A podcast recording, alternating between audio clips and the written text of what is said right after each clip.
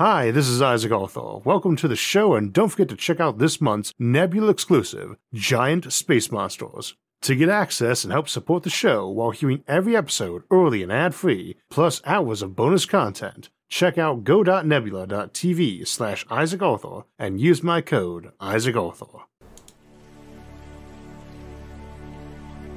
Good afternoon, everyone, and welcome to the S F I A Monthly Livestream Q and A.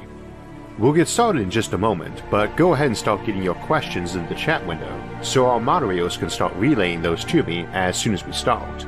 Please try to keep the questions concise and watch your spelling, and try to be polite to others in the chat. We usually go for about an hour, so you probably want to grab a drink and a snack, though we'll take a break about halfway through, too. With all that said, welcome, and let's get started.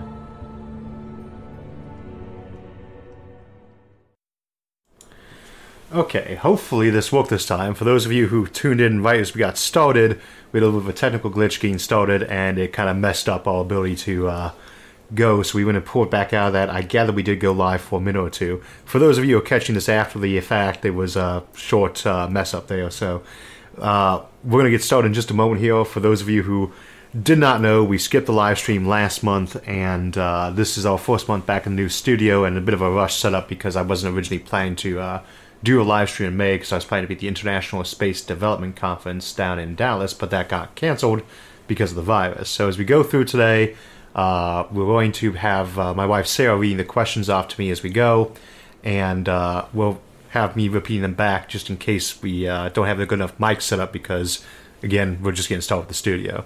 I should probably also mention as we get going that... Uh, We did hit five hundred thousand subscribers this month, and uh, I just want to thank all of you for joining me for that. We'll talk about that a little bit later uh, for the show break, but uh, it was pretty neat to do, and there's a fun balloon up celebrating the occasion that my wife got me. So we'll go ahead and get started with questions. I assume we are actually live now. Uh, the first one is from Albert Jackson. Albert Jackson says, first, congratulations on your marriage last month and awesome studio so far. Did you see the launch yesterday? What advances in entertainment do you expect to occur in the near future besides V R? I didn't catch the launch live yesterday. I caught clips of it afterwards, but that really was a great occasion to actually see the astronauts coming back up again. And it's nice to see SpaceX. Um, I've ever mentioned SpaceX, when it first got started, I was kind of pessimistic about their chance on because we've had so many... plans for having private commerce in space, but very few of them have actually worked out, and uh, I'm very glad to say a decade later that I'm happy to eat my hat on that one, and uh, just congratulations to them for getting that rocket up there. So uh, another good success. They've had plenty, not without setbacks, but a lot more successes than we could have uh, really hoped for a decade ago. The next question is from Mike's Place. The question is, uh, what advances in entertainment do you expect to occur in the near future besides V R? Um... And for entertainment, that's always a tricky one because it kind of depends on um, which uh, which pathway civilization chooses to go. If you got very good virtual reality, um, obviously that gives you all sorts of options for entertainment. Um, but for the non-immersive kind, I'd say much more interactive stuff. You know, in terms of like video games, more you're not going to get your, and this this goes into education too. You wouldn't get your education by watching a documentary or watching a T V show, you know, watching a, uh, a period drama.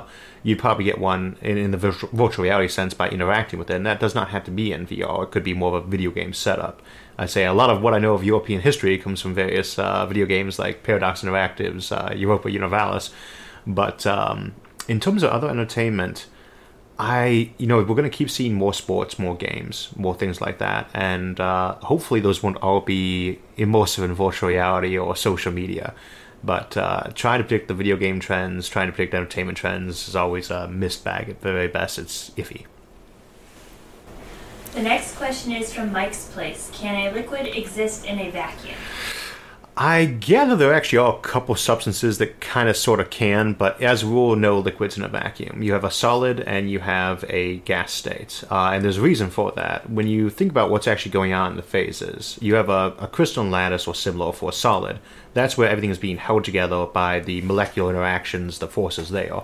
But wherever you have heat, you have little things ratcheting around and bumping into each other, and those are relatively weak bonds, depending on the substance, how strong those are, and how much heat affects them.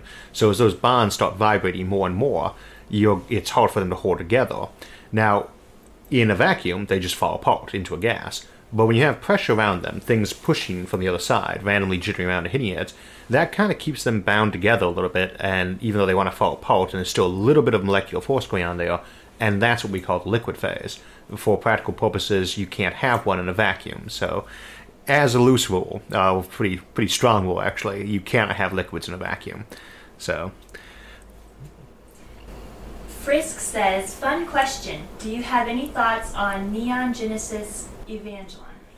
Um, this, for anyone who does not know, uh, the question is, do I have any thoughts on Neon Genesis Evangelion? Um, this is a Japanese anime they also did some movies of that I was actually only familiar with a couple years ago um, from watching S F Debris. It's a review show I'm very fond of. You should check it out sometime. Uh, Chuck Sonnenberg's channel.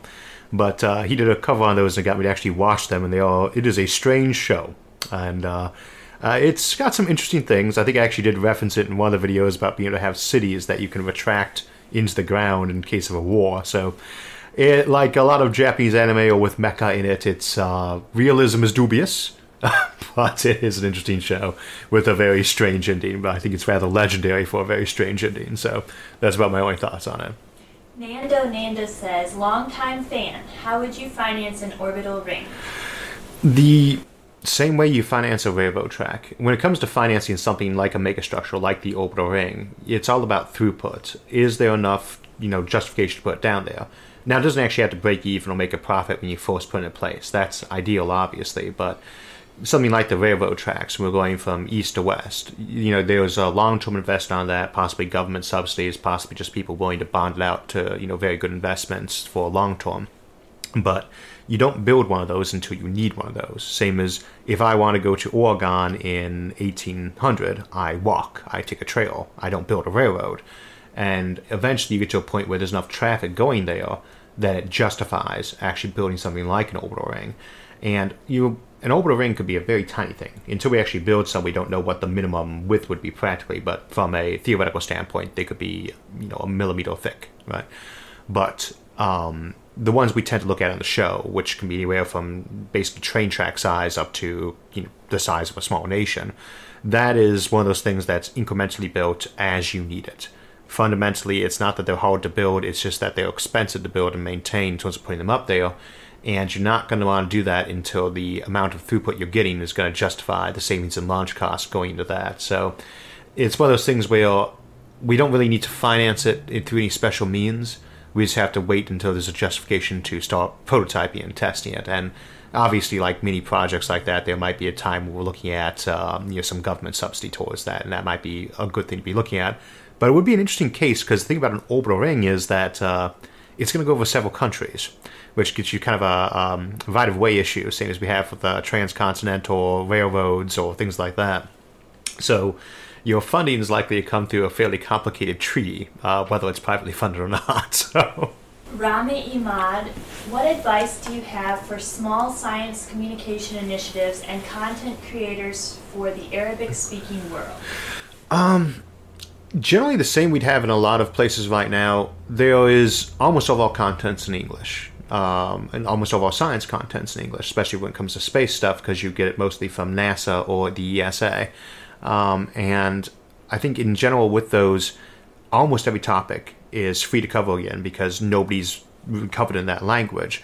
So if you're looking to be doing videos like the ones we'd cover here, you know, all the topics I cover on the show, um, even most of them are not mine originally as concepts, and the ones that are mine, they're free to cover again. Um, you know, give them a look, introduce them to people, tell them where they can find other information. Uh, try to talk to other channels about uh, using their content, with their permission, obviously, to translate into that language on hand, and then try, you know, adjusting it to your audience. Every culture's got different interests and focus, and um, for the Arabic-speaking world, you know, obviously with places like Abu Dhabi, for instance, not sorry, Abu Dhabi, um, Dubai, uh, you have uh, a great, great interest in science and technology. So, you know, see what, what the future has in store for them and what kind of big projects they'd have an interest. I'd imagine maybe megastructures would go over well there, for instance. So adjust your content to your audience. Um, see what it is they're focused on, but of course, at the end of the day, adjust your content to what's interesting, and so keep those science topics in mind. You know, don't don't try to play to too much of a regional or national bias in these things. Keep a focus on, you know, good scientific endeavor and a, a good future. Stevie Auggie ninety-two. Hey, love your channel. Your videos are always a highlight in my week. Have you ever been to Germany? And if not, are you going to be here someday? And will there be a fan meet? That is actually a doubly interesting question. Um, uh, the question is, have I ever been to Germany? And if not, am I going to be there someday? And will we have a fan meet? Um, I have been to Germany. I lived there for about three years, and amusingly, right before we had the live stream, I had a guest over who uh, she's a U S she's immigrated to the United States in the nineteen sixties from Germany. So we were talking about uh, Gießen, which is my adopted hometown while I was stationed in Germany. Uh, Gießen, for those who didn't know, is a little bit north of Frankfurt uh, in the Hessen province. Um, I was stationed there, obviously, with the United States Army, and that would have been from two thousand three through two thousand seven, uh, minus about fourteen months to deploy to Iraq. Um, beautiful area. I love Germany. Um, and I can barely remember a single word of German anymore, because if you well, say when it comes to languages, if you don't use it, you're going to lose it. And I probably remember how to say my name, and, you know, hello, I am. Um, but uh, as to visiting again, you know, you can live in a place for three years, and we do a lot of sightseeing. I, I've got spent a lot of time on the train on weekends going to new places. You don't exhaust an entire country in terms of visiting places even once. Um, and so I would love to go over there and visit again. If we did something, I, I'd probably want to do something with the fan week for the channel. Uh, but I don't do those very often. It was actually one of the reasons I was hoping to do the Dallas conference, is I know I had a lot of fans there who would be at that, and I wanted to actually have a chance to actually get to meet and talk to some of them. I think the only time I've actually doing sort of live meet and greet was when I was... Uh, down in Pittsburgh at the Carnegie Science Center giving a talk last summer, and uh, went afterwards with a few of the fans go have dinner, and uh, that was actually a very nice occasion to do. So don't do too many fan meets, but if we ever had one in Germany, I'd, I'd be very glad to have one in Germany, obviously. Jacob says, what do you think the most contested colonization spots will be in the solar system in terms of resources and strategic choke points? Um, hmm. What are the most contested resources in the solar system? What spots would be the ones people are actually fighting over? Um, that depends so much on what the market's demanding at the time. If, for instance, it's the early days where we expect asteroid mining to be focused principally on, um, you know, gold, platinum, those kind of rare earth metal, uh, rare metals.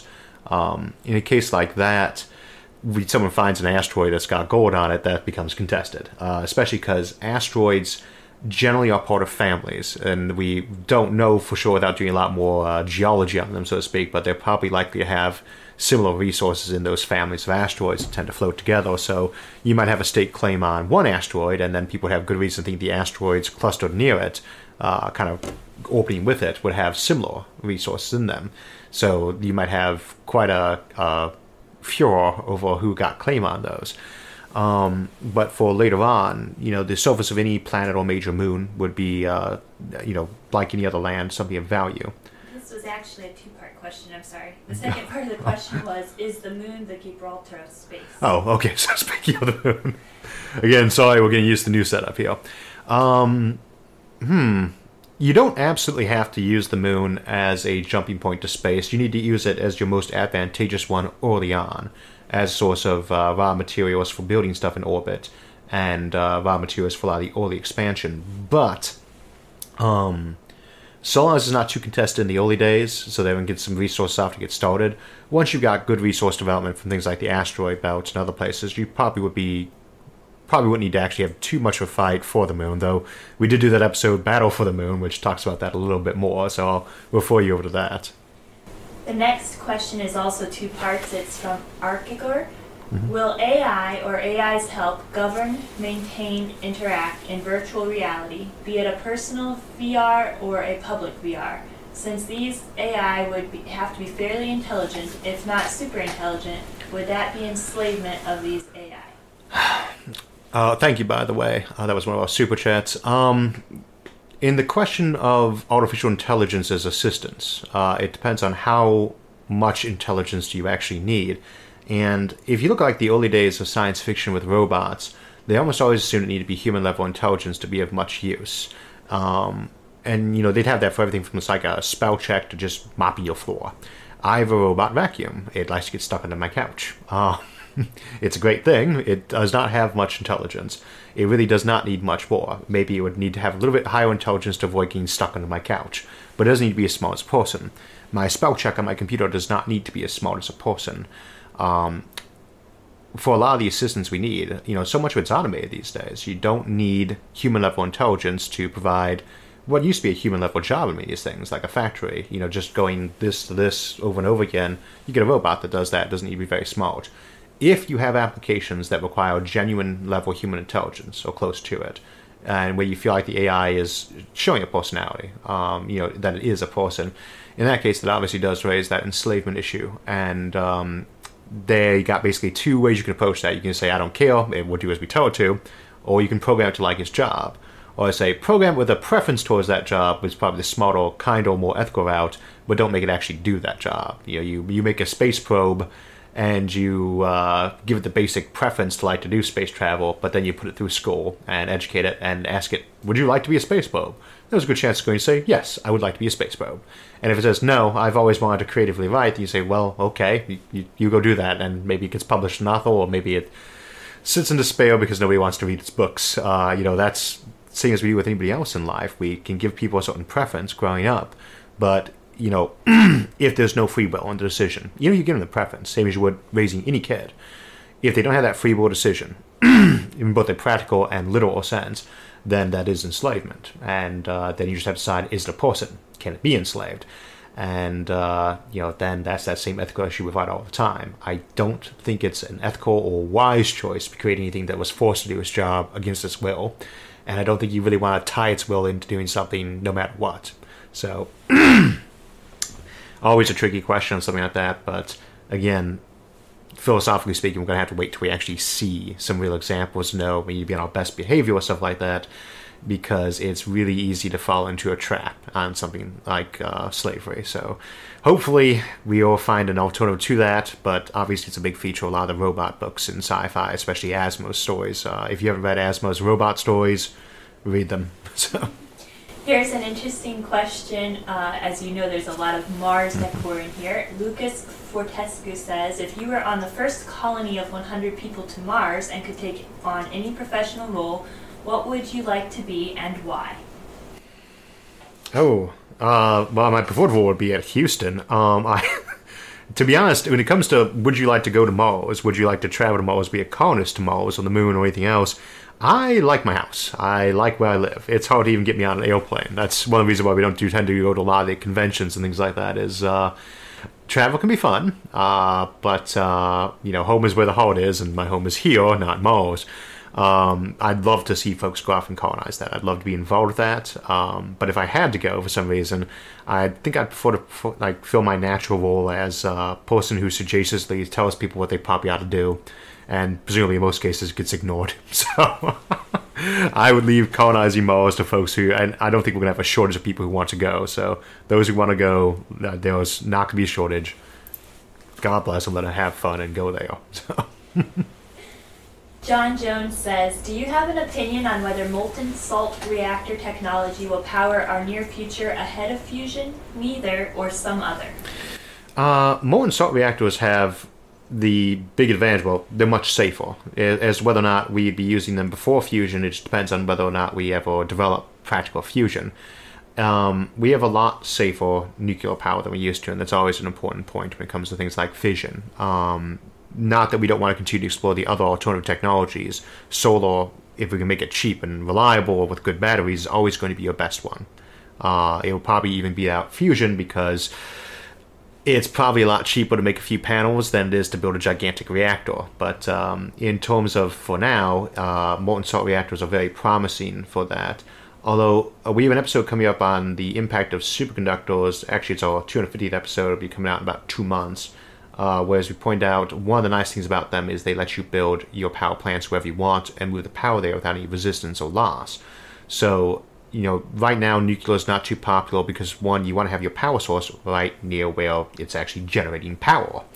And um, that's a bit of a problem with solar, nuclear fission, and things like that, is either the land is taken up or you don't want it in your backyard. NIMBY, right? Not in my backyard. Um, we hope that with fusion plants, that would be something that was safe, that we could actually have in people's backyards.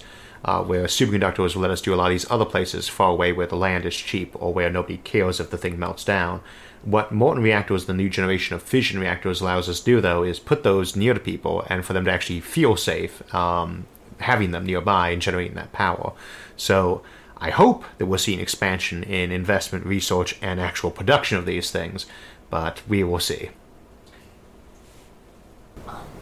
Randy Gigante says, when will we see the first O'Neill-type space colony?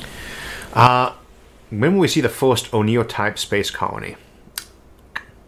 Not this century.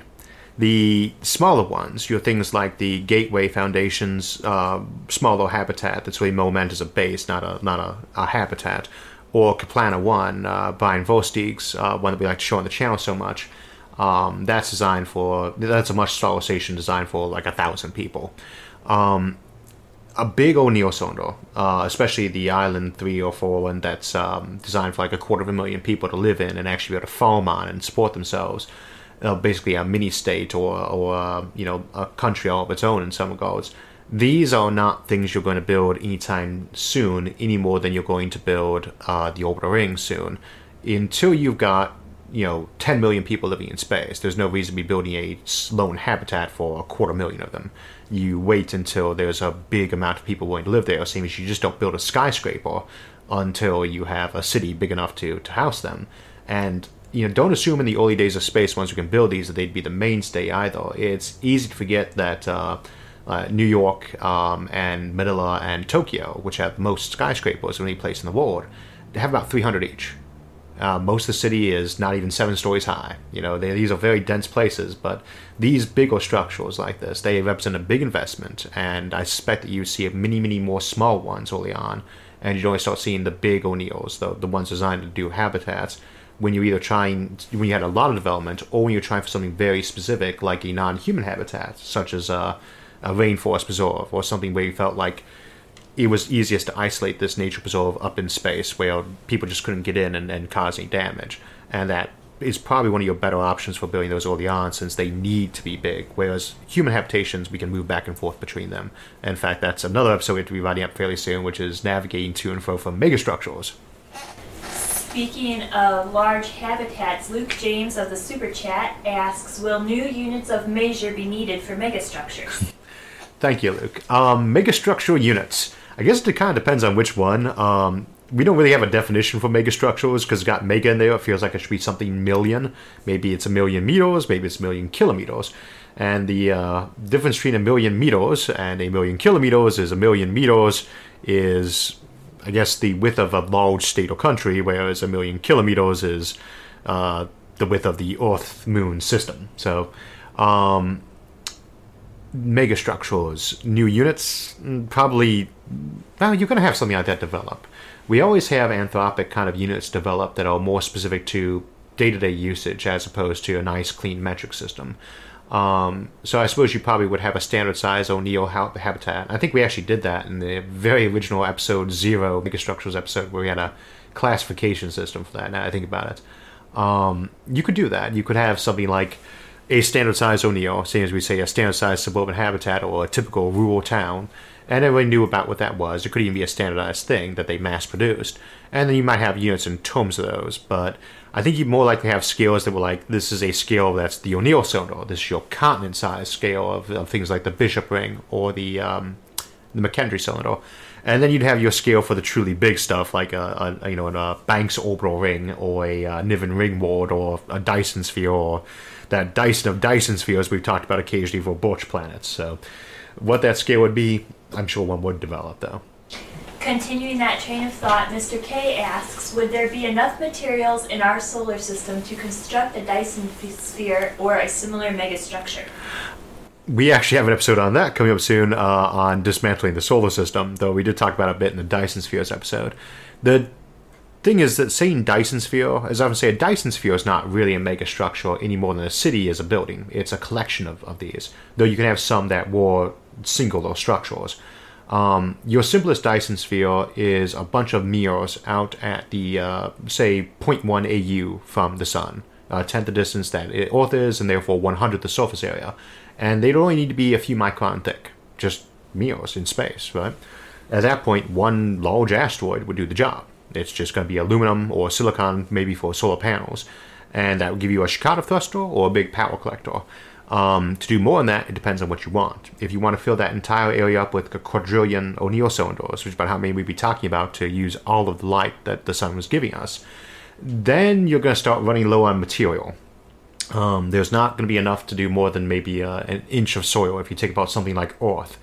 Um, and Earth is where about half of the raw materials outside the gas giants and the sun are at. Earth is very big. So, um, if we take about Jupiter, uh, that gives us a lot more. And down the center of Jupiter, there's probably at least ten Earth's worth of rocky material. If we took about everything, every last planet, we might come up with twenty times the uh, the Earth's material. Not even, right? Maybe. But the sun has thousands of times the metals that Earth does, and that's where we get into starlifting, and you can see the episode on that about that. But yes, you could, because if nothing else, what you can start doing is um, taking all that extra energy and all that extra hydrogen you can't build with and running it through super colliders, and you start dimming the sun a bit by doing that, since you're decreasing the mass of the sun, and that means you need less material to englobe it. In which case, no matter what the star is, somehow, some way, you can produce a, a complete Dyson sphere of any type you want around it, with enough time, patience, and effort, but that's true of many things. Anyway, we're going to go to break, and we'll take more of your questions in just a moment. So while we're on break, grabbing a drink and a snack, I just wanted to mention that we hit five hundred thousand subscribers a week back, and that I'm very grateful to all of you for the show's continued growth and success. Indeed, we had a rather large growth spike while I was away on my honeymoon, and to all the folks who recently joined us, welcome on board. One downside, though, was that I had been considering a celebratory episode for the occasion, as we did for one hundred thousand and two hundred fifty thousand subscribers, but it was late April by the time I had a chance to notice we were close, and then I was off getting married and going on that honeymoon, and we had a surge of growth, so we hit five hundred thousand sooner than I anticipated and could prepare an episode for. And we also hit the benchmark on Memorial Day weekend, and as a veteran I tend to be a bit distracted on that holiday too, so I decided we'd just do a poll for a new episode to commemorate the benchmark instead. My wife Sarah, hearing me grumble a bit about not being able to prepare an episode for it in time, and going through a few drafts for it I decided not to go forward with, surprised me right after we hit five hundred thousand with a balloon and some mint chocolates, which is generally my favorite candy and dessert flavors. She's been a very welcome help on the channel since we got back and started settling in, helping me set the studio up and test stuff, and she is one of many folks who helped make S F I A what it is today, although obviously the dearest to my heart. There's a ton of folks who volunteer to help edit scripts, brainstorm ideas, and make animations or music for the show, and you can see them in the credit roll every episode, but a lot of folks don't make that roll since it's just who worked on that specific episode.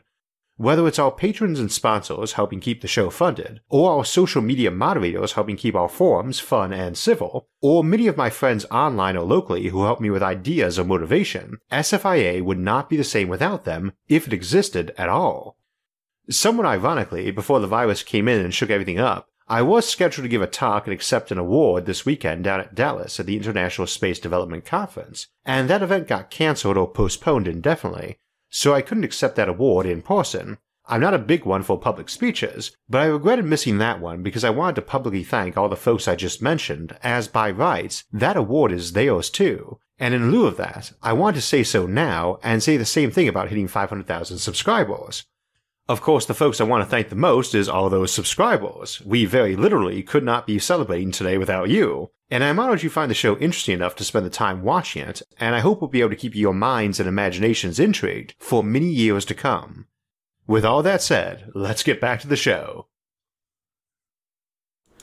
We got the uh, wide shot for just a moment here. Uh, we have one question from Trevor. Uh, we have multiple cameras set up, by the way. Um, was a follow-up on that, would disassembling Mercury to create a Dyson sphere in the distant future, what would be my feeling toward that? And I guess it kind of comes into the disassembling of things in general, and we do talk about that more in that episode uh, that will be coming out in a couple months. But uh, there's nothing on Mercury. I mean, Mercury is an interesting place, but if I can turn Mercury into ten million Earth's worth of living area or something like that, or ten thousand Earth's worth of living area, then why not? You know, that's turning something into something else. If you get more out of it, to me, that's mostly advantageous. Rocks are nice, but I don't count them as as valuable as live, so... Just switching to one of the other ones for those of you who are curious about the studio. We've got the uh, old webcam from the screens up over here. So uh, anyway, just the general notion on that is uh, that I'm perfectly fine with assembling Mercury or any other planet other than Earth, and potentially even Earth if it came down to it. Uh, the next question is from Louis Kyle. What do you think about SpaceX's Starship? Fully reusable, orbital refueling, super cheap, one hundred fifty tons of payload, et cetera. Do you think we are about to see a revolution on space exploration? Uh, in the question of SpaceX's new spaceship, um, I think we've already seen one. I mean, we saw it yesterday with the launch.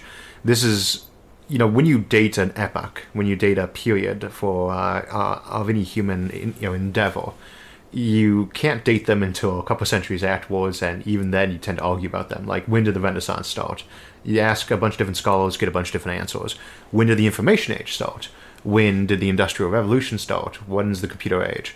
When's the Space Age actually began? Was it with Sputnik? Uh, was it before Sputnik? Was it with the space station being one where we had people continuously in orbit, or the Apollo missions when we landed on the moon? Um... SpaceX has been pushing the boundary on this for a decade now, and they are making amazing progress, and I think we're going to see other people start leaping in there more enthusiastically, as we already do with things like Blue Origins. Um, will it mark the beginning of things like space tourism, or uh, much larger space stations? I hope so. I'd like to see us much more aggressively going for those paths, but we'll see. A lot of times progress will be set back by various crises, and, and you know, it takes good times a lot of times to invest, although sometimes necessity, or, you know, it can push things forward too. So, fingers crossed, and I hope so. Isaac Bordeaux asks, have you ever read Rendezvous with Rama by Arthur C. Clarke? P S. I love your videos. Thank you, Isaac. Um, Arthur C. Clarke, who is actually our book of the month for June, uh, well, not the author of the month for June, because we have quite a few books by him. I think he actually was our book of the month for Rendezvous with Rama uh, a few years back, or a couple years back. That is a really good book. The sequels uh, that he wrote with Gentry Lee, uh, first one's okay. Other ones, some people enjoy them. Uh, I like the original best, though. Rendezvous with Rama is one of the classics of science fiction. If you haven't read it, pick up a copy. It is basically an example of a generation ship um, based on what they had going on back then. We actually talk about that a little bit in the Generation Ship series first episode um, in terms of how kind of with the progress of technology, we probably wouldn't be looking at something like a Rama as an international, interstellar colony arc. But the basic idea there would be you take something like an O'Neill cylinder, a big self-enclosed habitat, and use it as a spaceship. Um, and that allows you to do these, you know, thousand-year-long voyages and keep a population in mind. And we're always worried about, like, genetic uh, bottlenecking. If you've got only a few thousand people on a ship, aren't they going to genetically bottleneck? So you can build a much bigger spaceship. However, you can keep frozen stores of D N A uh, to be, in a, you know, just putting into your population to avoid that bottlenecking. You'd have gene therapy to avoid issues with that bottlenecking. And you can even store D N A digitally and print it off. It's very expensive to right now, but it's a completely functional technology. So you don't actually have to worry about that genetic bottlenecking issue quite so much. Still, as you saw in exporting Earth with a lot of other species, if you're trying to carry Earth with you to a new planet to plant it somewhere, uh, bigger is always better. So... But as the book itself, Arthur C. Clarke is just a great writer, so pick it up. Zachary says, I love your pie tie, bro. Can you comment on the pie tie? Um, I'm trying to remember when I actually got it. It was, I don't like to wear ties very much, uh, dating back to at least one occasion where I got one stuck in a door and I almost half strangled on it. So I tend not to wear ties too much, but uh, if you're just wearing a button-up shirt by yourself, it doesn't quite look right. So I thought I'd, I'd give myself a, a, a pie tie, you know, a bolo tie. Those, those look a little bit nicer. Um, but um, I thought it should be something a little bit more thematic. I suppose I might technically count as a farmer these days, but really not so much. I, I ranch blueberries, so maybe that's that's the one. But... Um, I know, I just the pie ties was one that kind of caught me and seemed appropriate for the show. So, um, as to uh, where I got it, I actually can't remember. I mean, I'm sure I picked it on Amazon or something like that, but uh, eh, I'm fond of it, and there's no real good backstory other than it looked nice. Tiberius Mars. Will wind power be viable in higher out latitudes on Mars? Um, kind of an important thing to remember with stuff like wind power is that, you know, when we talk about dust storms on Mars or all the wind on Mars, it's not just the speed the stuff is moving at, it's how much actual material is hitting you. You know, this all comes down to individual particles striking, in this case, a wind turbine. Um, it's not the speed of the air that, that really matters for that, it's the amount of actual force being applied to that fan to turn it. So Mars often has very high speeds of wind but also has very little actual air, and so there's not that much going to be pushing on the fan to turn it. Uh, that said, yeah, you probably could get wind in place of that. Um, I'd have to defer to somebody who's more familiar with the actual dynamics of wind turbines nowadays, say how well that would be something we could switch over to using there, but I would tend to bet your better bet there would probably still be solar, although some wind during the dust storms when the solar is covered might be better. But I think everyone knows my preference on this is either power satellites beaming it down to the surface or good old-fashioned fission power plants, so uh, could it work? Probably. GameSpot Live has a three-part question, so bear with me. He says, what are your thoughts on genetic manipulation to make people fit into different environments or have different traits? How would we go about this? Is it moral? You could make an argument um, that this is something we already do, and that's an important one with a lot of the ethical questions we come up with, with in, in science with new technologies. We say, is this ethical? And say, I don't know if I can answer if it's ethical or not. I just try to ask, is this a new question? Um, you know, with something like cybernetics, is it is it ethical to give someone a cyborg arm? Most of us would say nowadays, yeah, they're missing arm. It's perfectly fine to do that. Um, but of course we already do pacemakers and things like that. We already do glasses, um, cochlear implants, things like that.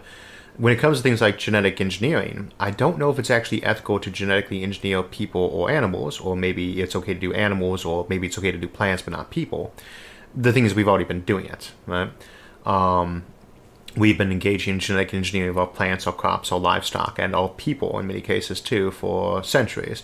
People aren't so good at cooperating for that, but we, you know, we've certainly done a lot of breeding with that kind of intent in mind for our livestock. Um, so the question isn't, is genetic manipulation, when we get the technology for it, ethical or not? It's the question is, now that we can do it for sure, uh, now that we can definitely do it with a very designed intent, isn't it better or worse than we, we've been trying to do it for centuries and with mixed results, you know? Um, so I don't know that that's really the right question to ask.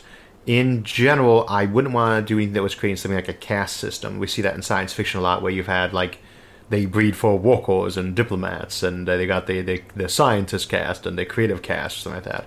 I would not want to see something like that happen, personally. I think we see a bit of an example of that in, I believe it was Brave New World by Aldous Huxley, um, where they have these, the, the alphas, the betas, and the gammas, and the deltas, um, and grain of salt, because I'm not sure if I'm remembering that book that well. But uh, ethically, I don't think there's anything wrong with manipulating D N A in humans or anyone else in and of itself. Um, the as it comes kind of down to where you land on, is it okay to breed with intent to produce a given trait or to keep a trait or enhance a trait? Um, and if it's okay to do it with animals, then presumably it's okay to do it in a lab nowadays with animals. If it's okay to do it with people, then presumably that's still going to be your opinion and with the more advanced technology. I don't know where I'd land on a lot of these issues myself, and I'm sure we all have different opinions, and it's one of those ones where we kind of have to see how the technology rolls out with that, decide whether or not it would be. So, Jim Morrison says, do you believe colonization will be the domain of governments or private companies? Will colonization, space colonization, be the domain of governments or private companies? Um, you know, it all depends so much on, on how big those efforts need to be. Personally, I would hope, uh, as SpaceX has shown us, that we would see a lot of private groups doing that. Um, even if we were assuming for the moment a non-capitalist setup, you would still hope that a lot of private groups would be able to do that small-scale individually. Inside of a capitalist setup, you'd certainly hope small businesses would be able to get in space. They wouldn't just need people like SpaceX doing it, but, you know, you have a mom-and-pop shop. They own a space cafe on the moon or something like that. We want to widen the doors for human endeavor. We don't want to be limiting it. Um, for now, it's going to remain something that has a heavy government involvement, and that will presumably never end, because once you have a big development up in space, you presume we have governments, they are doing stuff in space. Um, but uh, I don't think it's an and-or question. I think that your best result is going to be both, and not just mega corporations and mega governments, you know, that you have small countries, um, that you might have individual townships and counties or villages or cities uh, that have their own investments up in space, that you would have not just big companies uh, with billion-dollar budgets doing it, but Uh, you know, small startups of, um, you know, family farms, as it were, or the equivalent of the small business or family restaurant in space. So that would be my preference. As to what will happen, I hope that is the one, but I, I we have to wait and see how the technology rolls out. Victor says, hello Isaac, I really like your work. Would you be interested in doing sci-fi book reviews in the future? Not precisely from a literary viewpoint, but your ideas regarding the different concepts. I have thought about reviewing sci-fi books from time to time, and we do actually do that on the show. Um, you know, we do that a little bit for the book of the month where I talk about the concepts. Uh, but in general, the issue is that I tend to feel that if you haven't got something good to say, uh, especially when it's going on the internet, don't say anything at all. So usually we only do books that I am um, very, very fond of. Um, but I would say that uh, if you're looking for very good reviews of, of science fiction, I think I mentioned S F Debris earlier in the show, check them out. Uh, Pix Pirate says, what do you think of Kurzat's solar engine? I actually don't know what that is.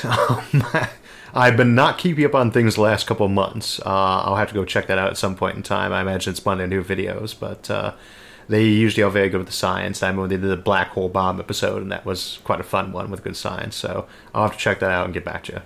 Elliot says, Isaac, you should do a T V show with the guys from Event Horizon and Cool Worlds. You know, I can't remember the name of the guy who runs the Cool World show, but we have spoken briefly. And, of course, Event Horizon, that's John Michael Gaudier's channel and John's good friend. But uh, I don't know what we do for a T V show on something like that. I think we all kind of like doing our own thing a lot here on YouTube. We got a lot of flexibility. So, interesting idea, but probably not anytime soon. Sci-Fi by Alan Crowley says, Isaac, thanks for what you do. Thank you, Alan.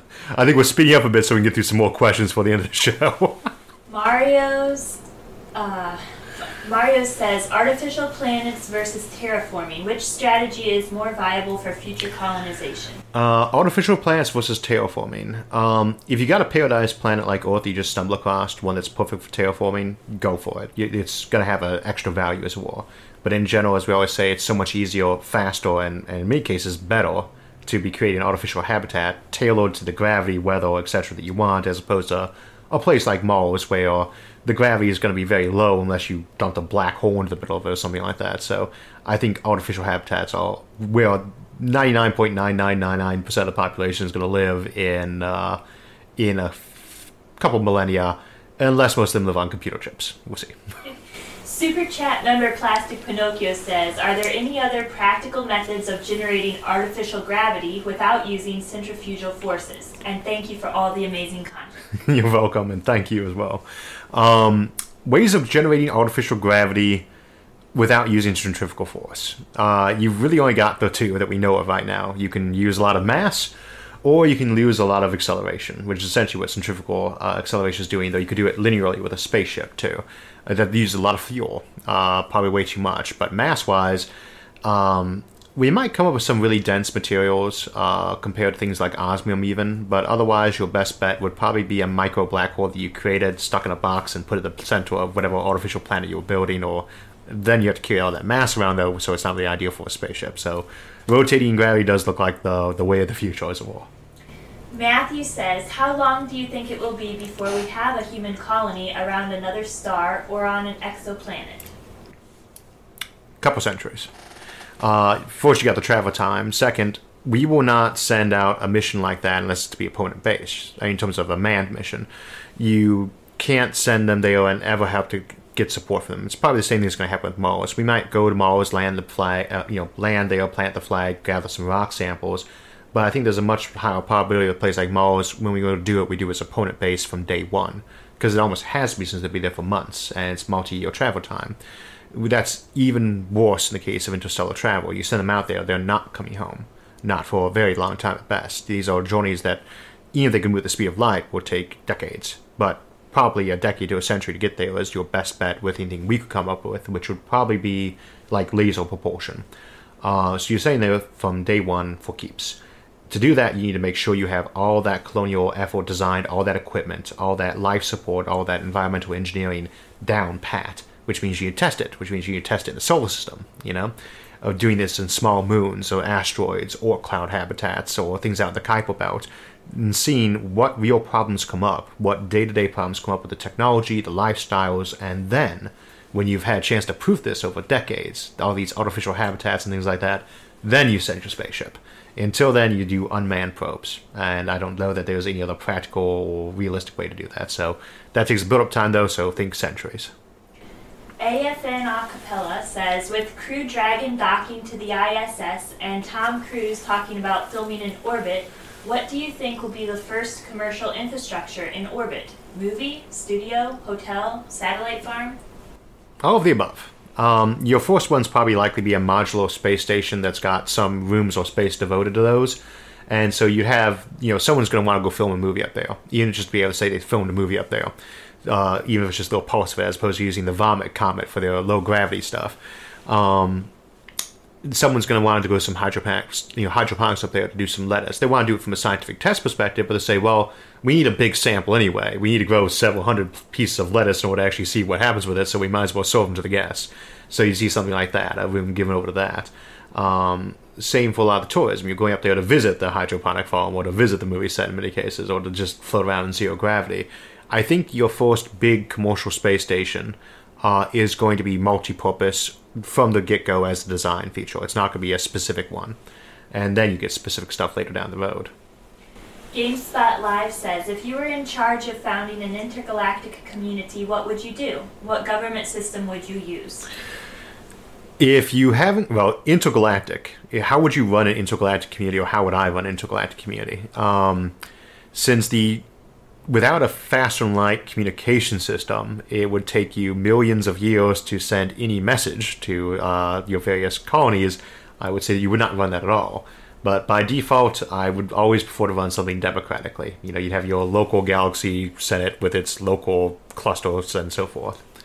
Um, um I, I can't pronounce this name, but it's Super Chat member Z says, I know it's a bit late, but just wanted to say congratulations on tying the knot. Could mega engineering cause environmental problems in space? Um, hmm. Let's see. Could mega engineering cause mega engineering cause environmental problems in space? Space debris is a big one. Radiation is a potential issue too, though that's a hard one in space because there's so much of it. Really, your biggest one is space debris. Um, that could cause environmental problems on planets in the sense of space debris, constant rainy orbits, or things blocking light. Um, and, uh, I guess that would be the biggest concern on that one. Also, thank you for the, uh, the, uh, wedding, um, congratulations. I don't know of anything besides, uh, space debris or just moving where the light's landing that would be likely to cause environmental damage, though. That's all I can think of on that one. Dalek Lord says, would it be possible to have a station to build ships in space rather than on Earth, and would there be advantages to building rockets and ships in space?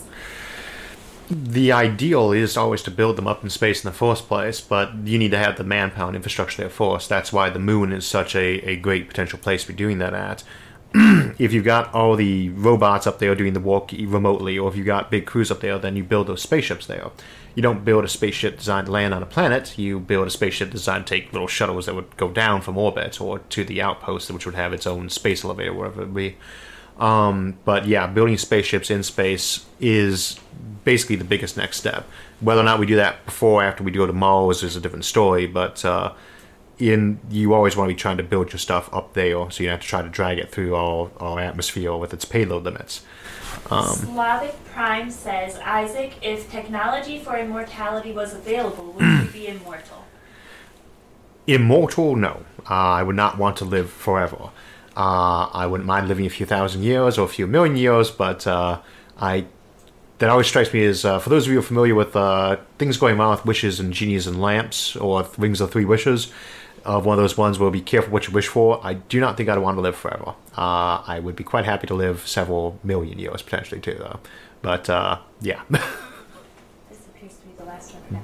The Naked Monk super, super chat member says, assuming wormholes could be stabilized and tra traversable, how would you define the destination?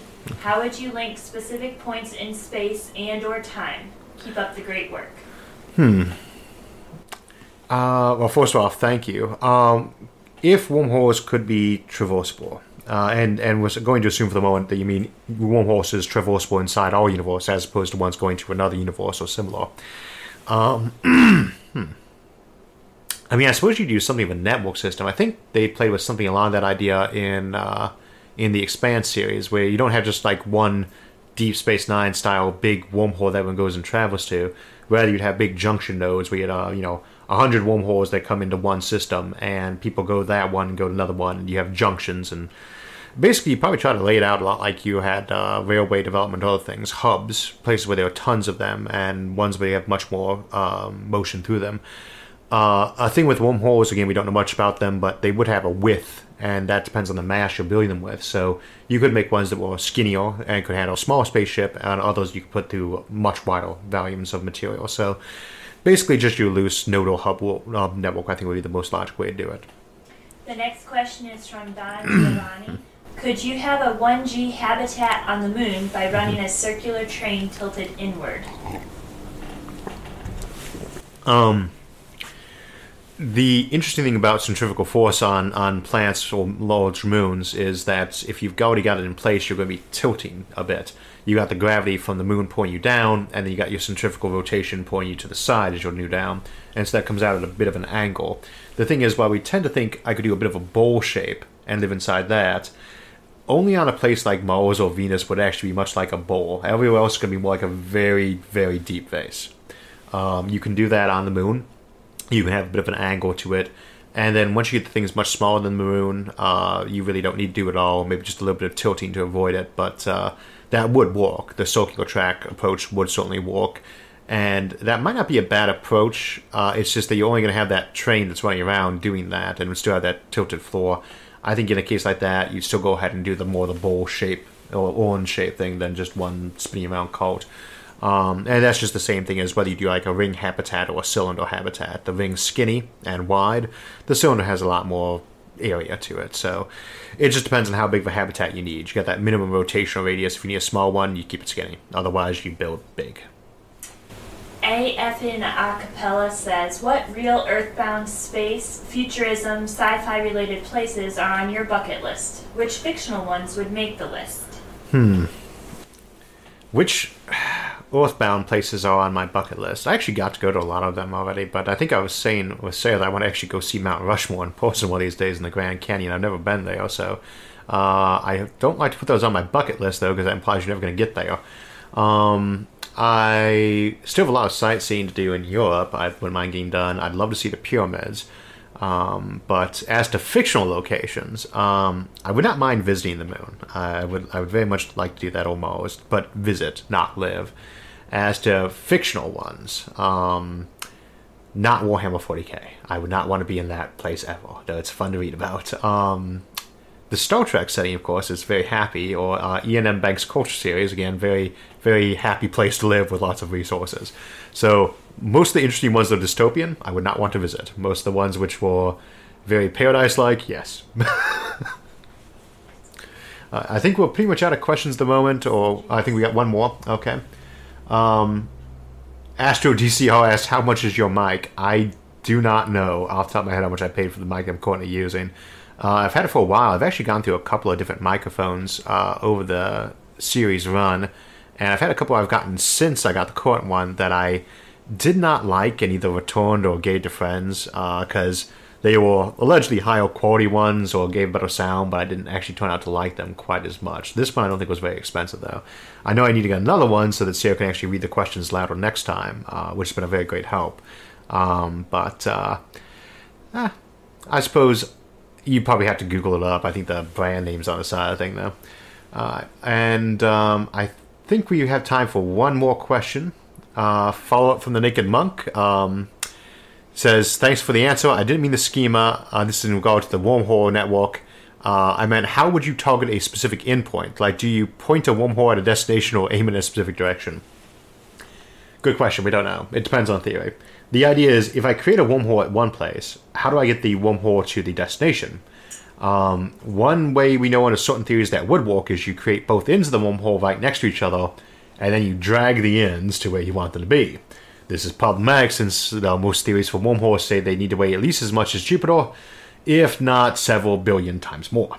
Such being the case, it's a slow process. You have to go sublight to get there, and it's a lot of mass to hang around. But uh, if you had a way to actually aim where it was going to, to pop up, which potentially is possible, it's hard to say, um, then uh, that would certainly be your ideal one, as it presumably lets you go to those places originally faster than light. Um, But most of the evidence we have where wormholes are concerned, which is, of course, strictly theoretical anyway, would say that you probably have to make both junctions at the same location and then take the other end to your destination, which means it doesn't let you colonize faster than light. Uh, but it does mean that once you get your colony in place, you can travel from point A to point B faster than light. Although, as I've mentioned on many occasions, I don't expect us to ever actually get functioning fast light travel, wormholes or not, inside this universe. I keep my fingers crossed a little bit more, but for the option of maybe uh, traversable wormholes to other universes, but we'll have to see, obviously, as theory develops on that more. And uh, I guess this is probably a good time to go ahead and cut off. If we missed your question, please leave it in the comments below, and I'll try to get back to it later this evening or tomorrow. And uh, for everybody who donated on Super Chat, thank you very much. I hope we got your question or comment, too. And again, leave them in the chat if we missed them. As for everybody else, thank you for joining me today. Sorry we had some technical glitches at the beginning, and uh, we will see you next month about the same time and place. So thank you for joining us, and have a great afternoon. So that will wrap us up for the day. I want to thank everyone for joining us, and again, if we didn't get your question, feel free to post it as a comment below, and I'll try to get to it this evening. Also, you can continue the conversation at any of the forums on Facebook, Reddit, Discord, or our website, isaac arthur dot net. Thanks for joining us, and we'll see you Thursday.